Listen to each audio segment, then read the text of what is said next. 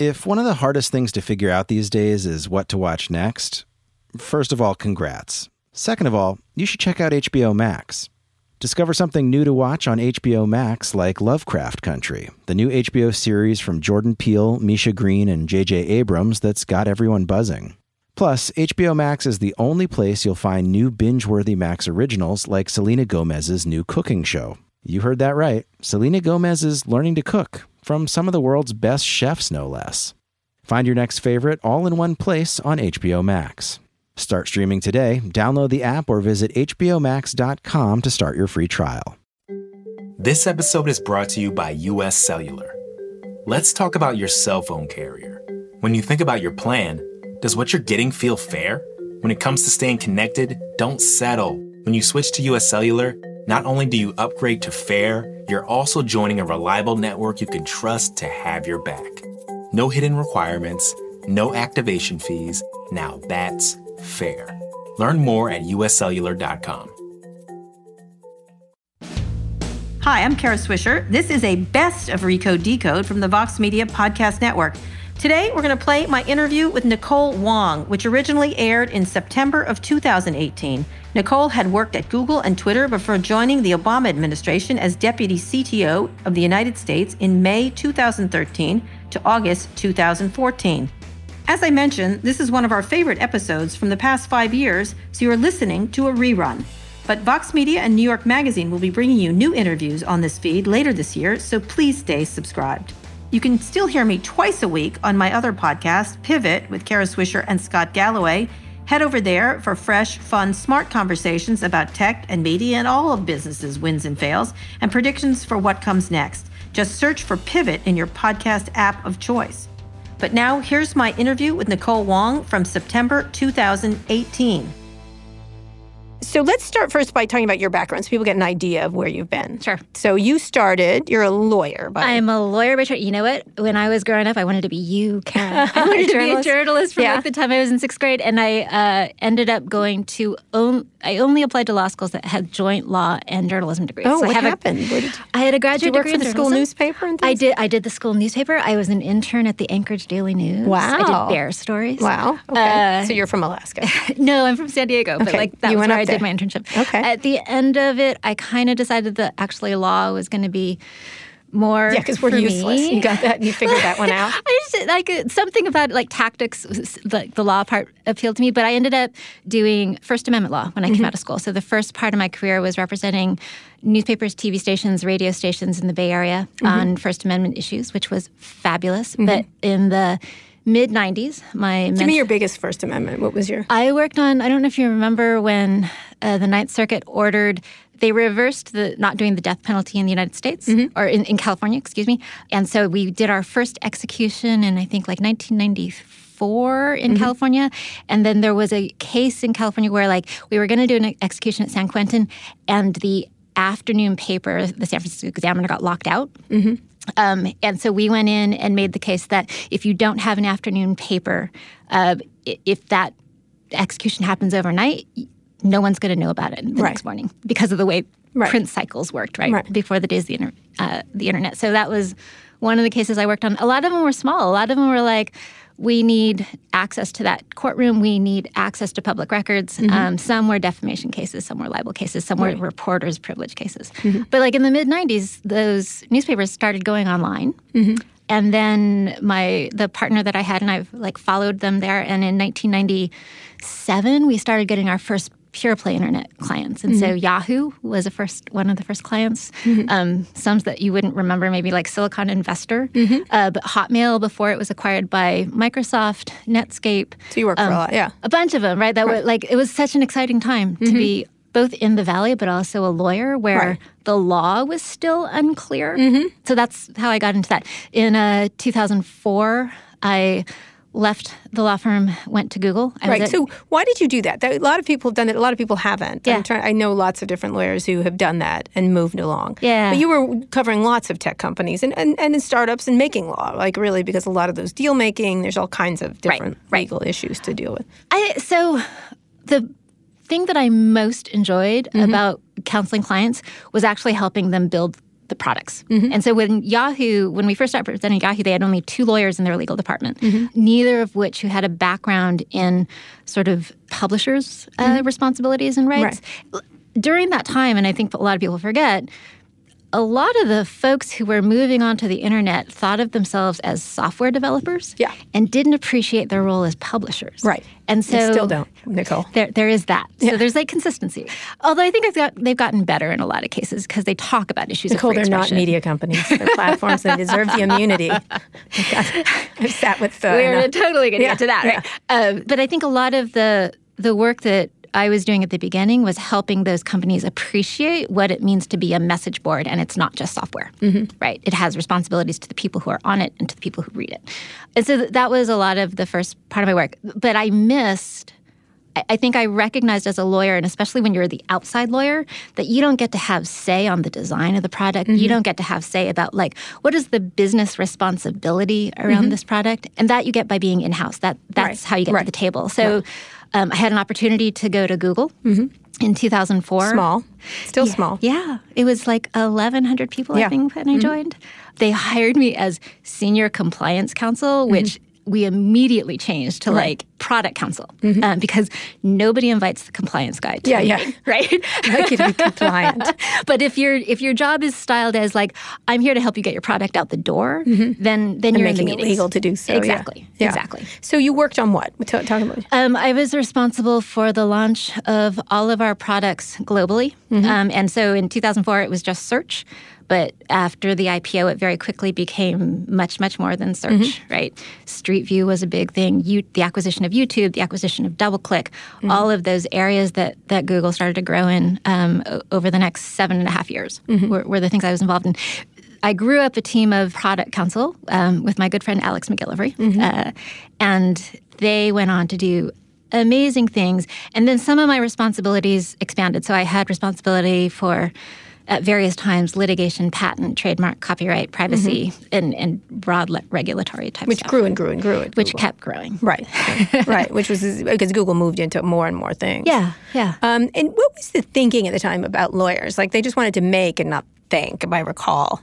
Um, But they did have lawyers around all they the time. did have lawyers and i have to say like i think my experience was like they the lawyers who were there at the time Mm-hmm. Kulpreet Rana, David Drummond, Alex Macgillivray, Miriam Rivera, we were all really good at finding the place where we could add value Right. and be valued by the client, which is Right. Mm-hmm. the thing that you have to do. Like you can't be the lawyer that says no all the time. You have to figure out a way, not this way, but what if we designed it a different way? Mm-hmm. Right. And I think that, that that's the part that made it the most fun, which Mm-hmm. is like how do you figure out how to achieve the business and the product ends Mm-hmm. while being legally compliant. Right, right, right. And but you never got called a compliant anything after that, right? so you so you were there for how long? How long? Seven and a half years. Seven and a half years, which was its big go-go days, really, Um, was, for Google. Yeah, for I mean, it was um, all of our big, big products. It was in and out of Mm-hmm. China. It was lots of new possible business areas that we then closed down. We had Yeah. I don't know if you remember like Orkut, the Yeah. social network. Yes, I remember Orkut. I know Orkut. I just ran into him recently.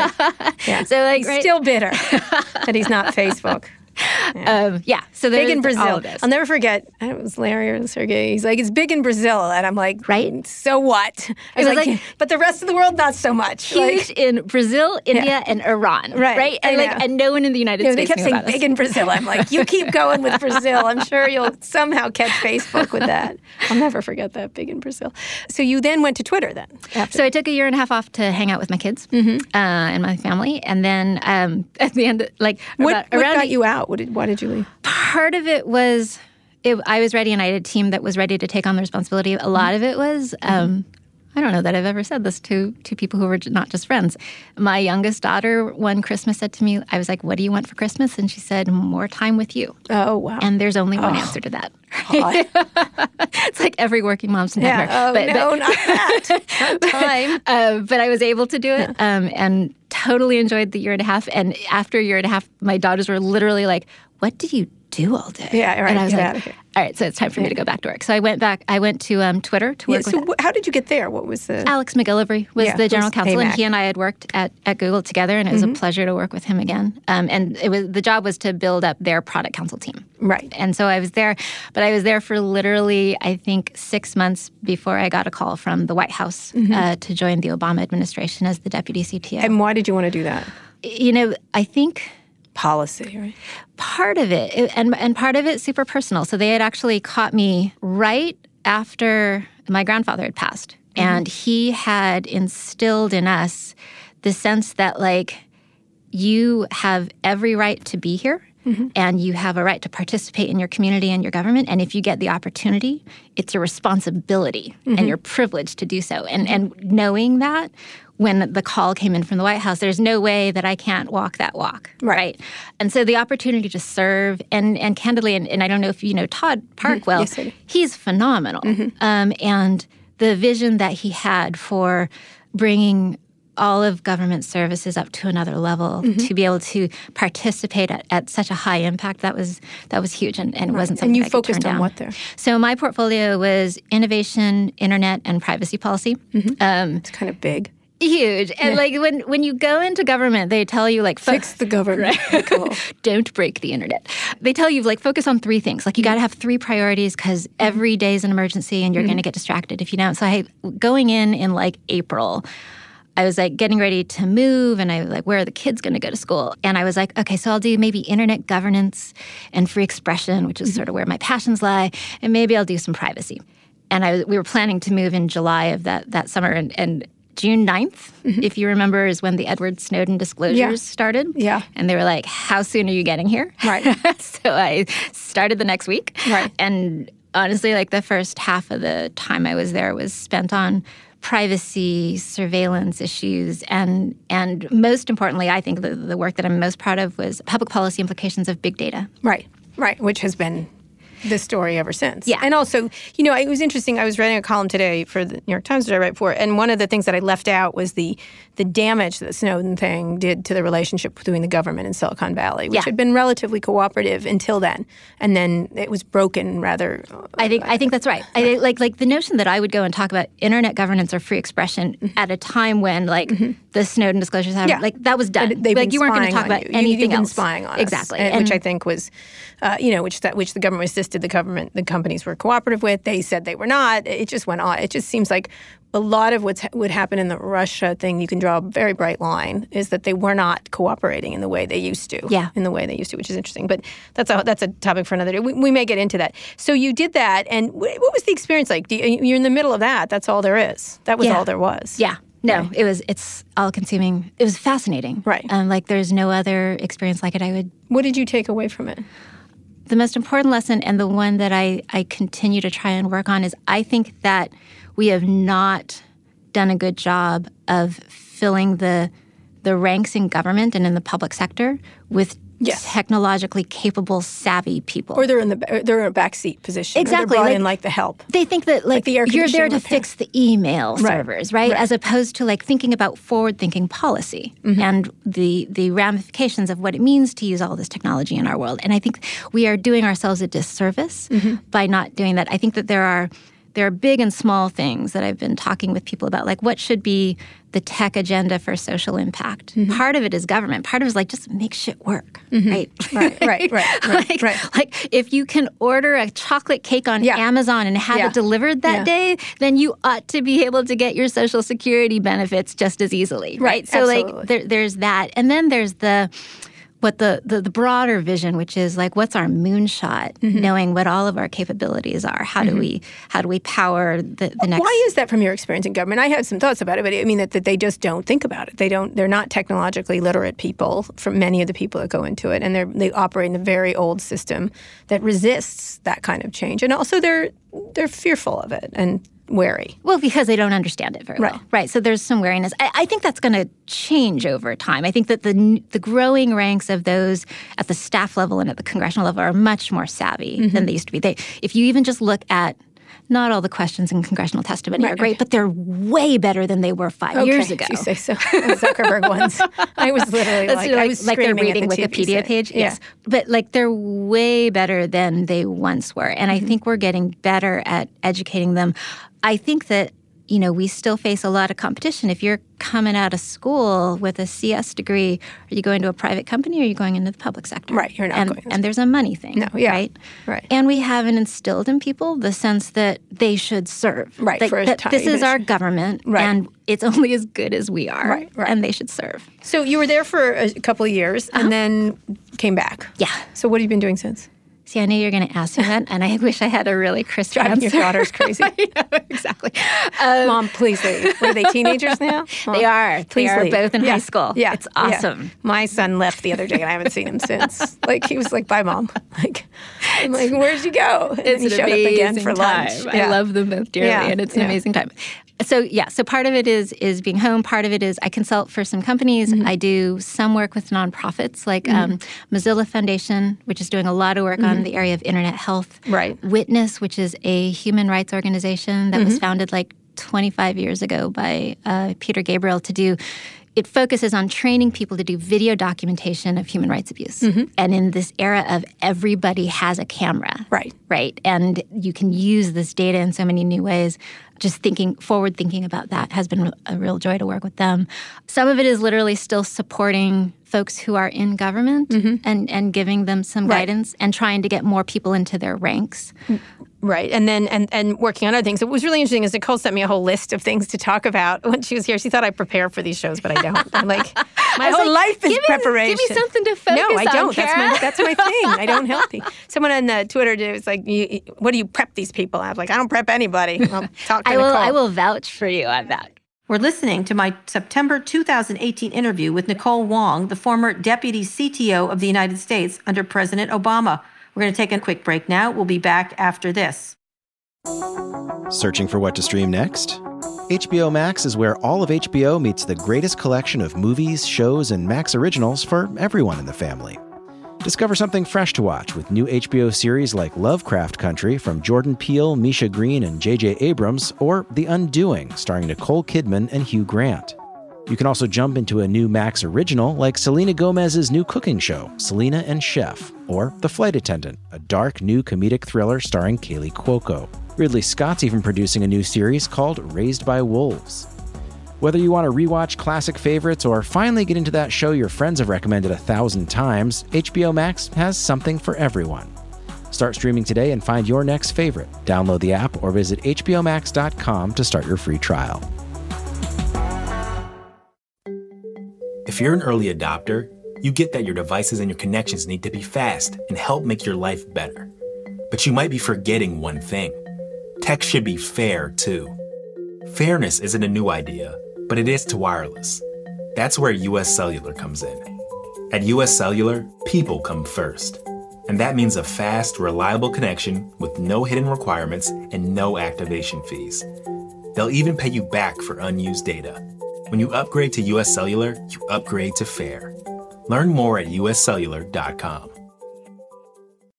We're here with Nicole Wong, the former deputy CTO of the United States. She's also been a very big executive and important person in formulating a lot of legal issues around tech companies. And there's so many topics we have to talk about, Nicole.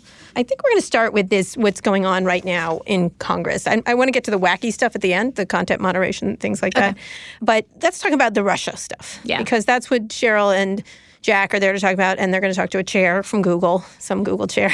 Why didn't Google just drag Larry or Sundar there? I I don't know. I because I don't think I don't have any reason to believe they have something to hide. No, I know. yeah, why? So so I Can I they just like put them on one of the Google rockets? and- uh, yeah Google I time, or right? whatever the, the machine, they the transporter, Teleportation. teleportation machine they've got in the back there, and just move them on over. Yeah, Not I Larry, because you got to get him out of cold storage for a while and, and heat him up and stuff like that. But you don't have to say Sundar. anything. Yeah, Sundar. You know, what I'm saying? so they're going there, not Google, but they did. Kent did uh, some Oh, he did he submit testimony? I haven't. They don't it. want it. They don't Yeah. care. Yeah. I don't think Warner's like, screw you. Like, you either show up or you don't. And they're going to have a wooden chair there, apparently. That's what they tell me. So, talk about the implications of this. These hearings, I think, are actually more important because they're actually they're from they're serious politicians who actually know a few things about things. Or I, I think that's true, and but I think it's important to think about like what are hearings good for and what are they not Right. good for. And I've done like 5 mm-hmm. right? So hearings are super good for putting executives or companies feet to the fire, Yes. right?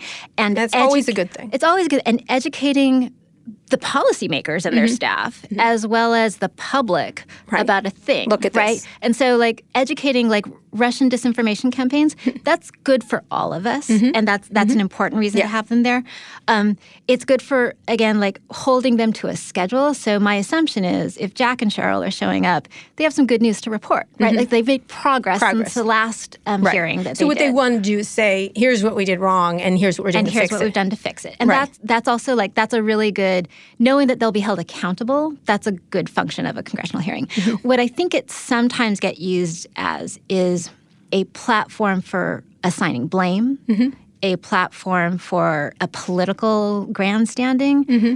That's unuseful. And anyone who thinks someone's going to go in there like, we found the silver bullet, Mm-hmm. that's so not going to happen because this problem is so complex and so beyond just what the tech companies can do, Mm-hmm. right? Like any expectation that that's going to happen, we should kill that part now. Right, right. Right. But to me, optimal results would be that you find some agreement about what's the easy stuff. Mm-hmm. Alex Jones, whatever it is. Find the easy stuff and decide we have agreement on how we're going to handle that easy Mm-hmm. stuff, whether it's by legislation or something else. And then lean into the hard questions because there's lots of hard Right, questions. right, right. And figure out like what can we make progress on, even Mm-hmm. if imperfect? What can we not, that this is not a tech company solution, it's a different solution. Right. Now, this has been a relatively new thing for tech. Now, Jerry Yang did go and get Yeah. his head handed to him during Get that. called a moral pygmy. Moral pygmy, if you recall. I do. Uh, I remember saying, "Don't go. You're going to do something bad to you there." And he's like, "Why not?" I'm like, "No, just there's no winning on this one. You really did screw it. Things going on there." This was in China, but there it's been very little. I think Mark was the first really big, uh, correct? CEO level, yeah. CEO that's- that's level probably big right. names because most of it has been. I think Jerry Yang was the last one I can remember. That was. What else did you? I don't know. I, I got sent out a lot. Yeah, yeah, but not. But yeah, Not or, that you're not big, but you no, know what I mean? No, but totally. Like you send your vice president of public policy, or you Right. send your head of comms, or head Right. of So product. or Mark was the first big one. How do you assess that encounter? I think it's just the beginning. This is going to go. I was like, strap on your wooden chairs. he's gonna have to do it many all more of them, times. all of them on everything. And by the way, it's not just Yeah. Russia. It's going to go to AI. It's going to go to Yeah. IoT. It's going to go to a- everything. Everything. Oh, yeah, Cars. for sure. But whether it'll be a CEO or not, I think is up for debate. And, and here's the thing: is like, you don't create solutions in a hearing. No, you don't. right? And Right. so all the hard work and all the commit you you can use the hearing to get a commitment that something will be done, but you Mm-hmm. Right. can't actually devise the My solution. point being is that these companies have uh, operated largely unfettered for a long, long time, and that's. I mean, they would say not, but I, I don't know. I think if you were a broadcast company or any or a media company, you'd be like, hey, get on the get on the legal. Right. Train that we've been on for years. So, how did you assess the Mark hearings? How I he thought did? I thought he did well only because they were terrible. That's really pretty much Certainly, first day low bar. Yeah. he did worse. Second day, and their questions were better. Second yes, day, yeah, I yeah. thought, for some right? reason, the house. Yes, I agree. Yeah. Which, like, 10 hours in that seat, that sucks for anybody. Yeah, yeah. right? Uh, So I, I thought he did fine. And I thought the thing that I think really kept sort of bothering me during that mm-hmm. was I think on the second day, and maybe it was because he was a little bit worn down, mm-hmm. he kept referring to AI as the solution. Like, mm-hmm. oh, we're going to start handling this using Yeah. more AI. Yeah. And this notion that, like, we can resolve content and disinformation problems just by throwing some AI about it. AI Yeah. can help, but it's not going to Yeah. solve the problem. Yeah. And I, I, I think that you, if you were not well informed about how AI or just machine learning works, Mm-hmm. You thought that was supposed to be a silver bullet, and it's not. It's not, absolutely. And it could go really wrong, right? Right. Like if we do it poorly, Yeah. we will replicate all the mistakes we're currently making. Absolutely. My issues with them were they the the water under bridge. Let's put the water under bridge. Let's focus on solutions. I'm like, let's reflect on the problems. Like I know you say talk that about blame, but I think there's something very good in thinking about why you went wrong. Yeah. Although, like, I, I also remember at the beginning of, uh, uh, Mark, I think, said, we accept responsibility for. We have a broader responsibility. Yeah. But th- there was also, like, it was as if he accepted the outcomes of elections both here and in Europe as, like, Facebook had, that was Facebook's Mm-hmm. Yeah. issue. And it's not. Like, Right. let's not, you and I may end up disagreeing about Yeah. this. Like, the We'll never- way the way Go ahead. the You- way this election turned out is not because of tech or Russian disinformation. We had 63 million people Mm-hmm. vote for a man who was blatantly mm-hmm. misogynist, Right. racist, anti-Semitic, right, intolerant, right, like Yeah. all of those things, and he wasn't hiding it from us. Right. And 63 million people didn't find that disqualifying. Right, absolutely. So, like, I agree with you. I just literally if- made that argument. I actually agree with you. Uh, someone was like, "You." We were talking about talking to Bannon. I'm like, uh, Bannon has got him elected. Like that's what you need to vote. Like no amount of, of amplification by the media will make it any worse or less as he did it, which is interesting. But I see why people are offended by him, obviously. But one of the things that I thought was interesting, though, even though 63 million people did. It's where those edge cases where things Yeah. could have shifted The differently. few And we'll- I states think where it we was will never thousand. know that. I think that's the problem. Is there's no way to trace it anymore. Yeah. There's no way to find out. It's almost like an episode of Scandal. It's like you're never going to figure it out. Yeah. And so I think that will haunt this entire election process because it's never going to be known if there was 50 ads that changed Right. everything or not. Right. Or not. Where uh, that could have gone. Or you could also blame it on six things Hillary Clinton said that could have shifted it too. The deplorables thing didn't work very Or well. Or how it echoed into the media Right, and all exactly. right there's like a or was it the New huge York number of Times writing this, or was it James Comey? Right. There's all kinds of ways, but there's definitely a place for Facebook. Could have been one of the shifts. Absolutely. I, I, I think that's absolutely true. And I think like figuring out how to, what is tech's role, right, for the coming election, especially we're less than 100 days out now, right? Mm-hmm. Right. So, like, what is the role? That's super important. But I just didn't want to lose sight of like. No, I get that. But I do think the three things for them are one, clean up the fake accounts, which they let grow rampant because they wanted growth, growth, growth. Fake accounts and anonymous account, like that we can't track in any way. Two is clean up transparency in political ads. They just didn't do that. They just didn't do their job. That's it. And it sh- they should be. Tra- they're transparent everywhere else. They should be transparent there. And the last thing is the fake news, the allowance. Again, the the, the sloppy management of fake news. Yeah, yeah. And I think in that first category, I don't know if you were including like the use of bots. Mm-hmm. Like I think these companies ought to be labeling bots. Like I should know if I'm interacting with a human or Mm-hmm. That's not a human. And and I think that that's not just like a bot, but like a robot. Right. Because I think Google did like a demo of its new voice, like human voice. was it was super convincing and eerie.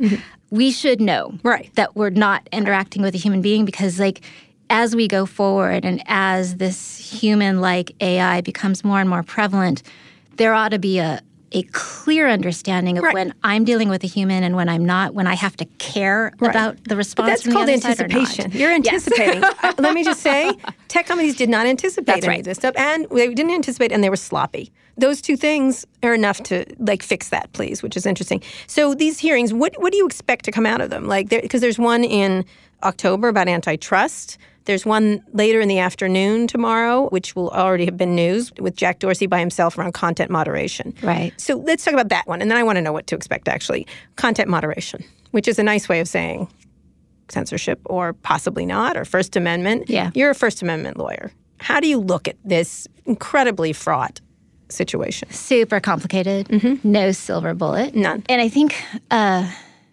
I'm somewhat frustrated by the level of conversation in each of the countries that is trying to wrestle with it because Mm-hmm. they are all dealing with it as if it were not global. Mm-hmm. Right. Mm-hmm. And so We'll explain that. Facebook's in this really awkward position where it's trying to have a global platform and one set of rules imposed consistently. Mm-hmm.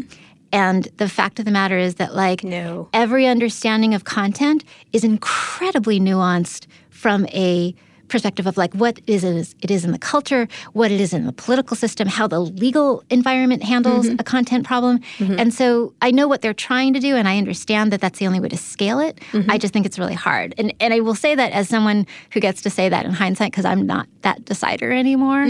And in the days when I did it, it was millions, not billions of users, right? It was hundreds of, uh, I don't remember, it was like in the tens or scores of hours per minute on YouTube, not in the hundreds of hours of, Right. of, of content on YouTube. And so I actually had the time mm-hmm. to say, my folks would level up something for me to see, mm-hmm. and I would get a day, mm-hmm. right, to sort of think about it and get some more information about like well what, what does this mean in india right? What are the ramifications? And to touch base with people in india to say like should i do this or that they appear not to have that latitude anymore Right. and, and what, what i'm hearing is that they have like four or five seconds per piece of controversial content to make a decision Right, right. you are going to get so many mistakes Yeah.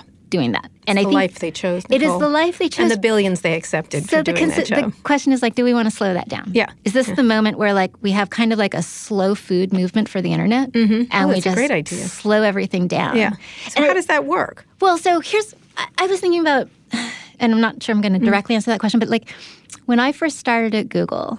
Um, I remember having conversations around the pillars of design for search. I don't think they called it exactly that, but Mm. it, it was like the principles on which you design search. And it might have been Matt Cutts that said like there's comprehensiveness. We want all the information we can get. Mm-hmm. There's relevance, meaning we deliver the right response when when someone asks a question, and speed. Those Mm-hmm. were the three pillars of search.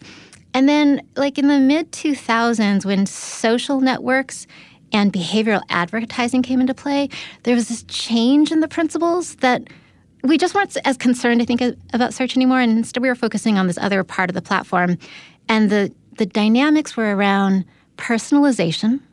Which is not relevance, right? It's Right. not It's what you what, see. not what meets your answers your question, but like what's more stuff that you like. Mm-hmm. Personalization, engagement, what keeps you here, Mm-hmm. Right. Which today we now know very clearly it's, all the bad. most the most outrageous thing you can find, Right. And speed, right? So speed's still there, but the first two have changed. And that has, I think, propelled You're this absolutely right. That's crazy environment that we're in now. Mm-hmm. So, what if we change the pillars again? What if now everything that we've learned in the last two years, we say, that's not the internet we want to live with? Mm-hmm. And so, this is just personal for me. Like, what if the pillars were um, accuracy, authenticity, and context? Mm-hmm. Like, and maybe that slows it down, right? So, maybe um, that means that things like Black Lives Matter or to Tahrir Square have a little bit more trouble getting off the ground quickly, Mm-hmm. right? Maybe the Ferguson thing, you don't hear about that as fast as you do now and as, as quickly among your Mm-hmm. Some your would say groups, is a terrible thing. right? So some things are gonna there's gonna be cost to like Mm-hmm. refocusing those principles, but is maybe that's a different world that we actually ought to be Mm-hmm. trying to build. Yeah. Yeah. Do you think they're thinking about it like that? I have no idea. Yeah. I hope they are. Yeah, I don't think they are. Unfortunately, I think they're they've got their hair on fire. Is what the Inglings put out the hair, right? I mean, what do you make of the, the like Jack will be in front of uh, the House members who will only talk about diamond and silk and everything like being pushed down, and Laura Ingraham talked about nationalizing Google and Face. I know, yeah, I know you're rolling your eyes. Yeah. I'm rolling my eyes too, but these are being talked about. Yeah. Seri- by seri- people who have serious impact on potential people who could have serious impact. Yeah, yeah. So I'm not taking them. I'm not just going to roll my eyes. I'm troubled by this. I'm totally troubled. And here's here's what I you just Google and Facebook do not discriminate like that? I just No. they just don't. Uh, page rank, right? yeah, From what exactly. I can understand, right? It's all right. Like it, it, it's algorithmically based, and it is not Mm-hmm. about like, hey, I like this political decision better than that political Right. Mm-hmm. decision. Like, no one's got time. right, right, right. So how do you get rid of that if you're the tech companies? Besides just saying it over and over again, you're an you can, without saying you're an idiot. Stop saying Yeah, that. I don't know. And in this environment, and because they are put on their back foot, I think it's going to be super hard. And, and what, what that might mean is that folks like me or you or others outside of Mm-hmm. that environment say, like, hey, that's not actually the thing Right. that we think is happening, or nor are we worried about that. Do you feel there's an actual risk when you have Orrin Hatch all of a sudden, who didn't talk about antitrust, is talking about antitrust, or maybe, or, or the president tweeting that Google's trying to Yeah. skew his search results? I do worry about it, but I also think that we have to have an honest conversation about what they are looking for, right? Mm-hmm. Because so, some of the solutions that I see get bandied about by folks who are not as sophisticated Mm-hmm. but understanding what's happening, like, well, there should only be verified users on these systems, Mm-hmm. right? Or we should have these really blunt instruments, and we just don't allow that type of content at Mm-hmm. all.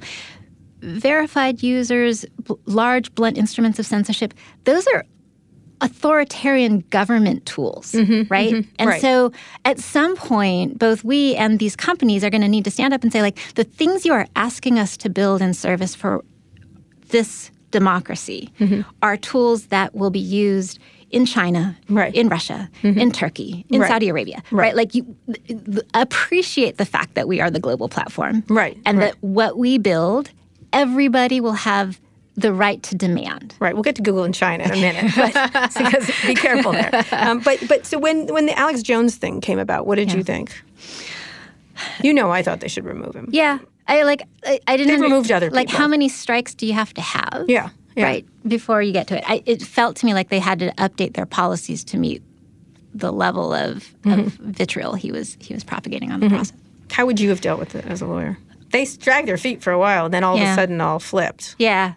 I think it is hard. Here's here's what I think they were struggling Actually, I think with. they were struggling. All right, I think they were be- struggling. And and, and I- they were like, "Those damn Apple people did it before us." This- I think I think part of it is like this notion of like how do I think about being responsible for understanding stuff happening off my platform? Mm-hmm. Like how do I incorporate that into a policy? Because again, like we're talking about a scale issue Mm-hmm. and I may have in the old days. I feel like I had to be like in a old rocker with a cigar or something. But like, like in, in the old days, yeah, maybe I had a day to think about that, but they don't. And Right. so, how do you do the diligence of understanding the off the site ramifications or, or of what's happening in or incorporated Mm-hmm. what into would you have done with Alex Jones if that was? I probably would have done the research to figure it out, And then? and, then made made a call. But like, I also think like I probably made inconsistent bad decisions while I was there. That's Mm-hmm. Right. like that. So your threat is that you will make your an Alex inconsistent. Jones call, knowing what you know?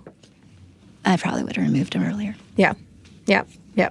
I think so. Yeah, because it just got worse and worse, and then Yeah. you can put Until so you someone's talk about this, you. this documentary called "The Cleaners." Explain that, and then in Oh, the next yeah. section we're talking about techlash and diversity. There's a there's a issues. new documentary uh, Mm-hmm. that uh, by two uh, directors from Germany Mm-hmm. who wanted to explore. Um, Hausgesegnet. Yeah, they wanted to explore like what is this content moderation um, industry, and it, and it was born of I think research done by a professor down at UCLA named Sarah Robertson. Mm-hmm. So she is the one who uncovered like there are thousands of work contract workers in the Philippines cleaning up all of these social media Mm-hmm. Right. platforms, right, and making calls that like Mm-hmm. if we were here in the United States, we might not quite make the same call. Right. Um, so this uh, documentary, they actually go back and interview a bunch of the contractors about what they understand to be the rules, the, the decisions they've had to uh, make on terrorist content, child pornography, self harm content, all of this stuff. And it's fascinating to hear from the contractor's perspective what they think their obligations are And what do they think? they are trying really hard to follow the rules. They have seconds to make these decisions on thousands of pieces of content in in an hour, right? And they um, the interesting overlay to me was like these are this is a very Catholic country. Mm-hmm. They bring a lot of their person and their mm-hmm. identity to work with them mm-hmm. about making decisions about Wow. this content. And Wow. it's so so when you think about the complexity of these takedowns, right? It is actually really hard to create rules that when an American user posts something that's visible in Turkey and reviewed by a Filipino contract worker, Oh, man. like what is that, right? Like, like who who's winning in that Okay, we should scenario? just shut down Facebook. That's really right. Like, come on, Twitter. Let's just do that. It's really really hard. Let's just like go back. I had Jaron Lanier in, and he was like, "There's never been a human experiment on this level Yeah. of people talking to each Yeah. other in this fashion." But when you think about the idea of the cleaners, is a really interesting one because it's sort of that back room. Like you don't want to see how it's made. Right. You know, my son just got a job and. He's a chef and he's young, but he cooks and he's in a restaurant. And he's like, "Mom, you don't want to eat there." He goes, "You don't How eat in any sausage restaurants." gets made, no, he's like, "I was what are you talking about?" It was over a small like pickle incident, but it wasn't that bad. I was like, "Oh, I'd eat there. It's no problem." But it sort of was like when you see how things get made, it's Right. really and and they are trying to rely on AI when they don't even know what that means. Yeah, think, and and I know. think getting that right is going to be so important. I think um, so. Two thoughts on that. One is when you understand the complexity of this, I think that it is super hard to like hold the tech companies fully responsible and, and, and insist that they make no mistakes, which I feel like some of the Yeah. rhetoric is definitely like Yeah. you never get to make a mistake about that piece of content. And Right. that paralyzes a mm-hmm. company that's Sure. trying to do the right yeah, they're thing. still back on that that my line ma- that mass the Vietnamese picture exactly. the little girl running. Exactly. And so, th- so that's one thought out of that. The, the second is, is on the AI piece, which is I do worry, and this might just be rhetorical. I worry about leaders who are saying we're going to have AI fix that, and they may be just being like as protection. This is my flak jacket. Is- like I, the machines will Yeah. fix it. My experience is that you need to see. Mm-hmm. The content, you Mm-hmm. Right. Mm-hmm. need to make the moral call on the Rohingyas right. or the child porn That's or right. whatever. Because if you don't, you have delegated your morality to a machine, and that is wrong. Mm-hmm. That is a we really should not do that. fantastic point, Nicole. Do you think that they get this now? Because I think they don't want to be seen as media companies. They don't. They want to keep that immunity. You, that's a law. They don't get. They're not held responsible for it, so it makes you lazy and sloppy. Yeah, I so I think they're struggling in the sense that like I don't I don't think that they want to abrogate all of their responsibility, but they Mm-hmm. don't actually want to take on all of the baggage that comes with being a media company. Is that just too bad now? Will they I- lose that immunity? Do you think? I think they it, will. it's starting like the yeah. Sesta Fosta thing, right? that- like that was the recent thing people around, are, um, prostitution, prostitution. and, and sex trafficking. Right. I, I think that there are people are going to start chipping away at it, right? Mm-hmm. I think you were interviewing. Was it Warner? Warner, yeah. uh, right, right. About like Wyden. or Wyden. It was Ron Wyden. Um, Thinking about like redoing Section 230 about Right. this immunity. So I think that, that that's certainly a conversation that's happening and has been happening for years. Mm-hmm. I feel like the current designations we give to these companies don't fit, and so maybe we need to find a different one. Mm-hmm. Yep. Yep. It Right. may not be media, but it is It might some kind be- of media. but it's not still social just media. platform, right? Right. It's not if, No. if they were under the impression that they're just a dumb pipe, that's not it. So Yeah. like somehow we need to Yeah. rejigger that. We're listening to my September 2018 interview with Nicole Wong, the former deputy CTO of the United States and former Google and Twitter executive.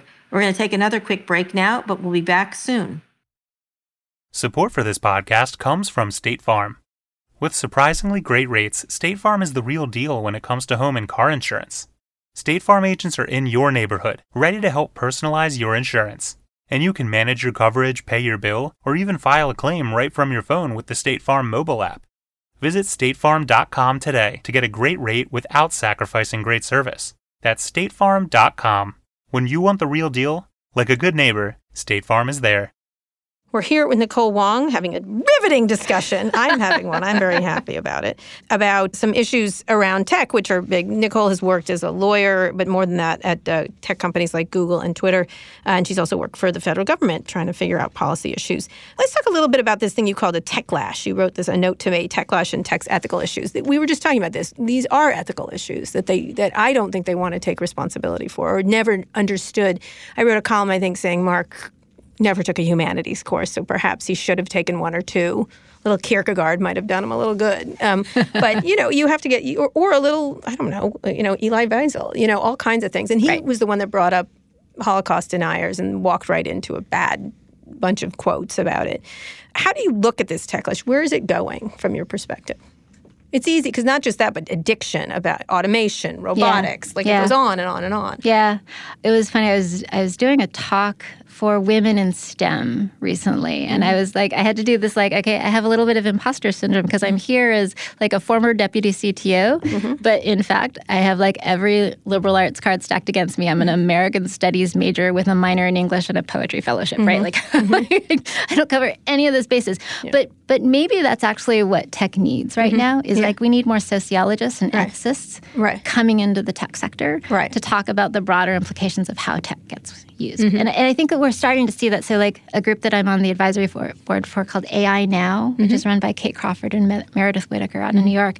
And they are all about what are the social implications of AI. And, and I think we need more of that conversation. Dana Boyd's Data and Society, Obviously. likewise, having these really interesting, like hardcore research on the implications for humans when we use these technologies. Right. That I think is super important. And that I think will help turn the cultures in some of these tech companies around if they're smart enough to grasp. Are the leaders, uh, you've been close to these leaders, are they amenable to it?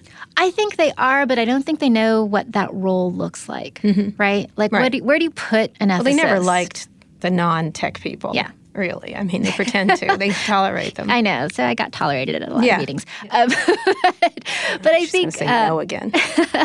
I think that they know they're missing something, Mm-hmm. right? All the smart ones know they're missing something. And so I think they are looking to figure out how to put that into the system. But it is a system that's built on very straightforward, fast, iterative development Right. that doesn't necessarily do a lot of stop and think about the human aspects of it. Mm-hmm. Nor could I imagine a world right now, knowing how a lot of products get launched, that you would say, hey, we shouldn't do that until we understand the ethical ramifications. yeah. yeah. Right? Like, I just don't see holding a launch for that one. yeah, because you wouldn't get a lot of things, would you? Yeah.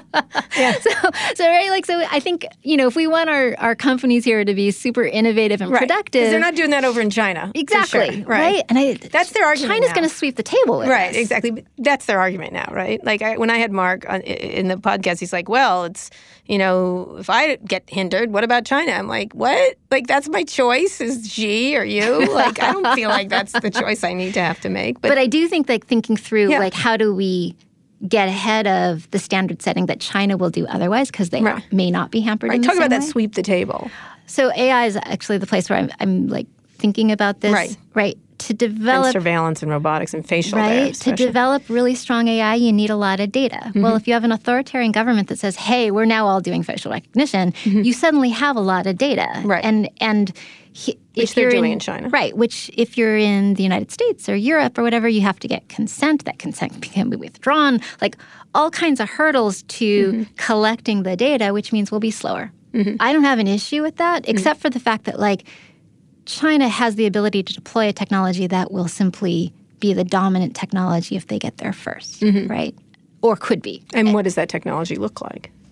Whatever. Tells you everything. Right? Exactly. Right. Right. Like this whole, what is it they're doing? Social, your social currency or something like that based on your facial recognition. Mm-hmm. Yeah. Um, It was a Black Mirror episode, if you recall. like it's terrifying, right? Yeah, And yeah. so the question is like, well, how are we weighing in on that? Mm-hmm. And and can we weigh in if our technology can't meet theirs? right. Right. So what do we do?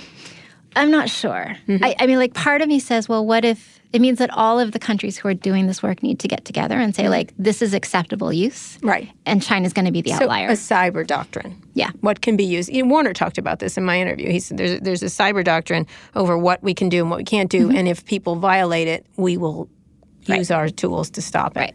Which means we, we need to start using more of our global forums, Mm-hmm. right, to to sort of just make policy As we did on many other issues, Yes. pollution or climate or things like that. nuclear warheads, Nuclear like all kinds of things. So why? Who, but who's the leader then? If we have a, a- an administration currently who doesn't have a CTO, may I make that note? How do you feel about that?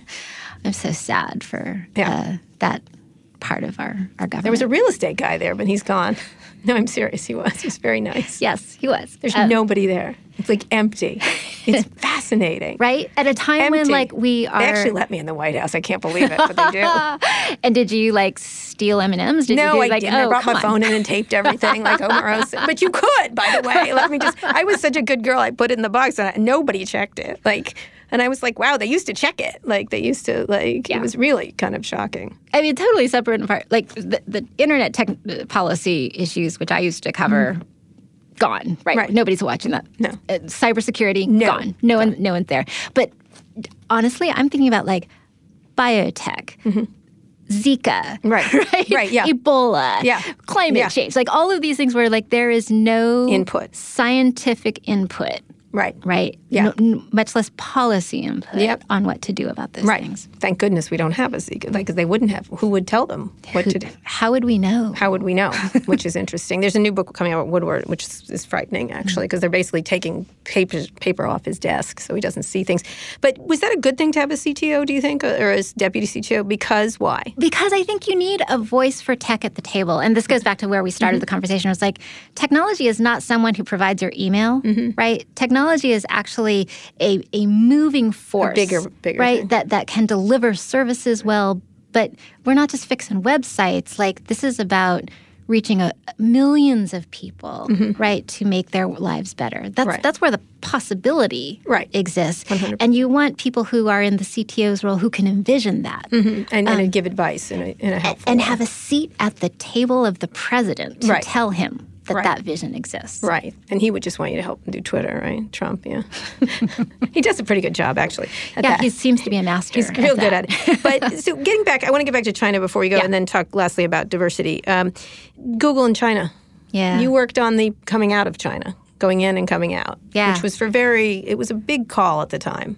It was. It, and, and I think the company struggled with it going in and coming out. And Mm-hmm. Right. candidly, I would stand by both decisions. I would, to this day, stand by the reasons we went into China. Which I were, think, ex- explain um, them. To make the services more broadly available to a significant part of a population that was, I don't think that Google would have ever said this, but was information poor. Right? They just didn't have access Mm-hmm. Right. Mm-hmm. to as much as you could get. And so even when you censor, and I think that the way that we managed search results when we knew that there was a an area the government would not let us show mm-hmm. we Falun Gong. Right, exactly. But we would show at the bottom a disclaimer that says some results have been withheld because of the, the government restrictions. But then at least Chinese us- users knew what they were missing, mm-hmm. right? And before they had no idea. They thought they were seeing the whole world. Mm-hmm. So I think that that telling giving them that instinct to to have a sense for what is missing was an important. Okay. Although the government now might let you put that I, warning on. well, I, I think that's right, right, Right. Like, so now that we're gone, is that still the, the way things work? I think that that was actually a really important thing. I also think, candidly, the way that Google. That's the fra- optimistic. I know, but I was, version that might have been, you know, the time that I was Yeah, there yeah, and the things yeah. that I believed in. But then coming out, But co- no. coming out, like over the course of the years that we were there, increasingly repressive, increasingly censoring, and then intrusions onto the Google systems, Mm-hmm. right, by Chinese hackers, all have said this isn't worth it, right? There's no way we can protect our users and, and defend our mission with with this happening, and so we left. Mm-hmm. Right. Mm-hmm. And I think that that was the right call too. And I thought what we did was we we left in a noisy way. To make sure that people understood Mm-hmm. Yeah. what was at stake. Right. I think it's really interesting, right? Like the questions that I got from Congress during that period were some of them were around this issue of like, how can you undermine democratic values by acceding to that government's censorship and you know like um, when you were there. uh, well w- when we were there and right now now the questions are flipped which is like why aren't you censoring more Right. Yeah, yeah. Oh, I know. By the same people. well, our stuff. right for our stuff Yeah. right and so like i think You know like, what I think they're mad about is Facebook has pulled away a lot of uh, political and news stuff and put in more cat videos again, and they don't like and that. they don't like that They'd like it's taking time Yeah, out. exactly. but that's that's my theory. That's my that's my working theory. So it's like it's uh, I'm I I don't know that it's I don't think No. it's wrong Oh, yeah. for that they've changed their focus. I just I'm saddened that Yeah. that's the place we're So, in right but now. what about going now into China? It's gotten a backlash within Google. Yeah, As it has yeah. work for the Defense Department, as has work all kinds of things. so I don't know enough about their decision making around that. And what I, do you I- imagine? I haven't heard the same enough criteria about like, what that we're going to help do. China be better. Yeah, uh, but I, but I think it matters a lot how. Right. Like I think it, when we first went in. It was with this notion of, hey, we're going to have disclaimers about Right. what we remove, but it's also we would not have authenticated users Mm-hmm. in China, so that we would never be in a position of having to deliver Right. a, Chi- a user to the Chinese government. Right. I don't know whether that's the constraints, Yeah. but I would hope that they are thinking through. Why do they want to go in now? They just can't miss this one, this swing. Yeah, I mean, like data, Yeah. right? Huge Right. swaths of data. Yeah. They and I, I. I don't disagree with its value Yeah. either, right? Yeah. Dirty data. Sorry, I don't know. I mean, I know it seems like I just, it's just It's uh, yeah, they haven't gotten better. This country hasn't. It's gotten more authoritarian. yes, and so right. is the rest and of the world. and it's not going to yeah, get there's the no near way future. they're going to do it, and so it's they're just going to have to admit what they're doing, Right. Right, which is interesting. Do you think what changed in that regard? Just we can't. We need the data. I, you know, I don't know. I, I totally don't know. I will say, like for China, and I don't know, I don't know any background to it. So Kai-Fu Lee, who actually Hmm. I'm used to to work you tomorrow, yeah. Oh, you are. So yeah. he used to work for Google, and now he's he's there. And I think he's been saying some really interesting things about AI Mm-hmm. and like the proper role for AI and the Mm-hmm. proper role for humans. I actually think that. That's a more interesting conversation than I'm hearing in a lot of the Yeah. United States. Yeah, right. There's a lot of So- cool stuff going on in China yeah. at the same time, and Yeah. I do think they're sort of going to clean our clock in many ways. Yeah. Um, I'll but fascinated to but authoritarianism helps. Yes, helps to be able to do that. So, lastly, I want to. We just have a few more minutes. This diversity issue in tech is something you you have this group of women, mostly women in AI now. Is that right, or it just happens to be? Oh no, it's that's. I think it's uh, across the board. So. Another thing, California may rule that we have to have so many women on the boards, things like that. Yeah, super interesting. I mean, like after I left the administration, the Obama administration, they kicked off an initiative, I think under Megan, mm-hmm. right, which is diversity in tech, mm-hmm. which makes Right. a total sense. Mm-hmm. I think it was also coinciding with like the Ellen Pao case and, Yeah. and that sort of thing. So there was a, a lot of movement at that point. Pinterest was talking about like, let's everybody publish their numbers, let's put Yeah. more money into it. And then it kind of all went quiet. And then there was Me Too. Right. I think that there's been a huge amount of progress by folks. And I know you talked like Aileen Lee and All Aileen Lee, yeah. Rays Yeah. and um, Sukhinder's board list and Megan because she's in everything, like continuing to promote diversity uh, uh, across the board in STEM. I have heard at the CEO and board level that the right questions are now being asked by, you know, our white male le- folks. You know, what am I going to do to change the diversity mm-hmm. equation in, in this company? That's awesome. And I find myself impatient that it's not happening Right. faster. To finish, make the product case for it for a lawyer that you want should have this. Yeah. So, like, I think, particularly for those products that are very social, to not have the perspective of women and marginalized people telling you what feels dangerous to me, mm-hmm. right? Or what would I really like to see? You are missing an opportunity. Like, I completely buy all of the data that says the financial performance of more diverse companies is significantly better. I completely believe that because you, you are actually looking at your user base within your company and having them co-design with you a better product. Mm-hmm. That to me is like it's it's a no-brainer. Mm-hmm. The fact that we cannot seem to retain those people and get them to higher levels I'm, now I'm they're just so, dragging them in. They're not helping. Exactly. They're like they're like stuff in the pipeline, right? And so their numbers look good there, but they, I moving them upwards. Still hearing like people are in rooms where they feel like they're alone and they have no voice. Yep. Right. And I, whatever we got to do to change that, we have got to do it faster. Absolutely. This has been a riveting discussion, Nicole. You're so I'm having you back. You're my new chamath. that's, oh, nice. that's a compliment. that's a com- even though we all know chamath, it's a compliment. In any case, this has been great. These are great topics. I mean, I'm going to have you back to talk about more. Thank you for coming on the show. Thank you so much. You, by the way, Nicole was pinging me on Twitter, right? Weren't we? And yes, I said, "Come right. on the freaking show and tell me that." So just anybody who does that, except for that real mean person today, that would be great. no great. mean people. No, I'm okay with mean people. I like mean people. Really? Uh, no, I don't, I don't need any mean people on my Twitter feed. I don't mind. I don't mind. I, I want to talk to Steve Bannon. So I don't know who, what do That's I know? That's true. You are a glutton for punishment. Yes, I am. Thanks again to Nicole Wong for coming on Recode Decode, and thank you for listening. As always, you can follow me on Twitter at Kara Swisher. My executive producer is Erica Anderson at Erica America. My producer, Eric Johnson, is at Hey Hey ESJ. Don't forget to subscribe to Pivot with Kara Swisher and Scott Galloway for fresh conversations about tech, business, and more every week. Thanks also to our editor, Joel Rabe. We'll be back here with another Best of Recode Decode episode on Wednesday. Tune in then.